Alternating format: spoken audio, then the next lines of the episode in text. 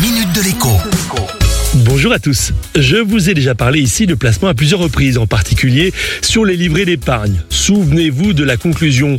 Votre argent y est à l'abri, mais ne fait pas de petit. Il ne travaille pas. Rien ne se perd, mais surtout, rien ne se crée.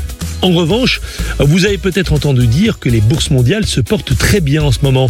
L'américaine de Wall Street a battu tous ses records. La bourse de Paris flirte, elle, avec ses plus hauts historiques de 2007, ce qui commence à dater. Rien d'anormal à tout cela, même si cela peut vous choquer.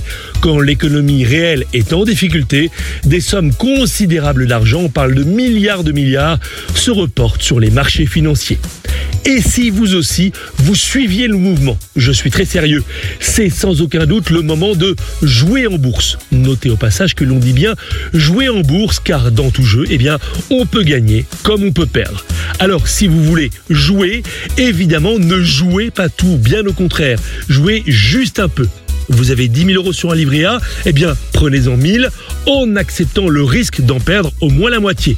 Mais à l'inverse, si vous placez ces 1000 euros judicieusement dans quelques mois, eh bien ils auront peut-être fait 500 euros de bénéfices.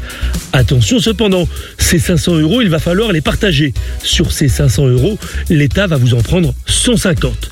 Si vous avez un PEA, un plan d'épargne en action, passez par lui pour investir en bourse. Il vous permettra de bénéficier d'une fiscalité réduite. Dernière chose, souvenez-vous de deux adages boursiers. On achète au son du canon, on vend au son du violon. Et tant qu'on n'a pas vendu, eh bien, on n'a pas perdu. À demain.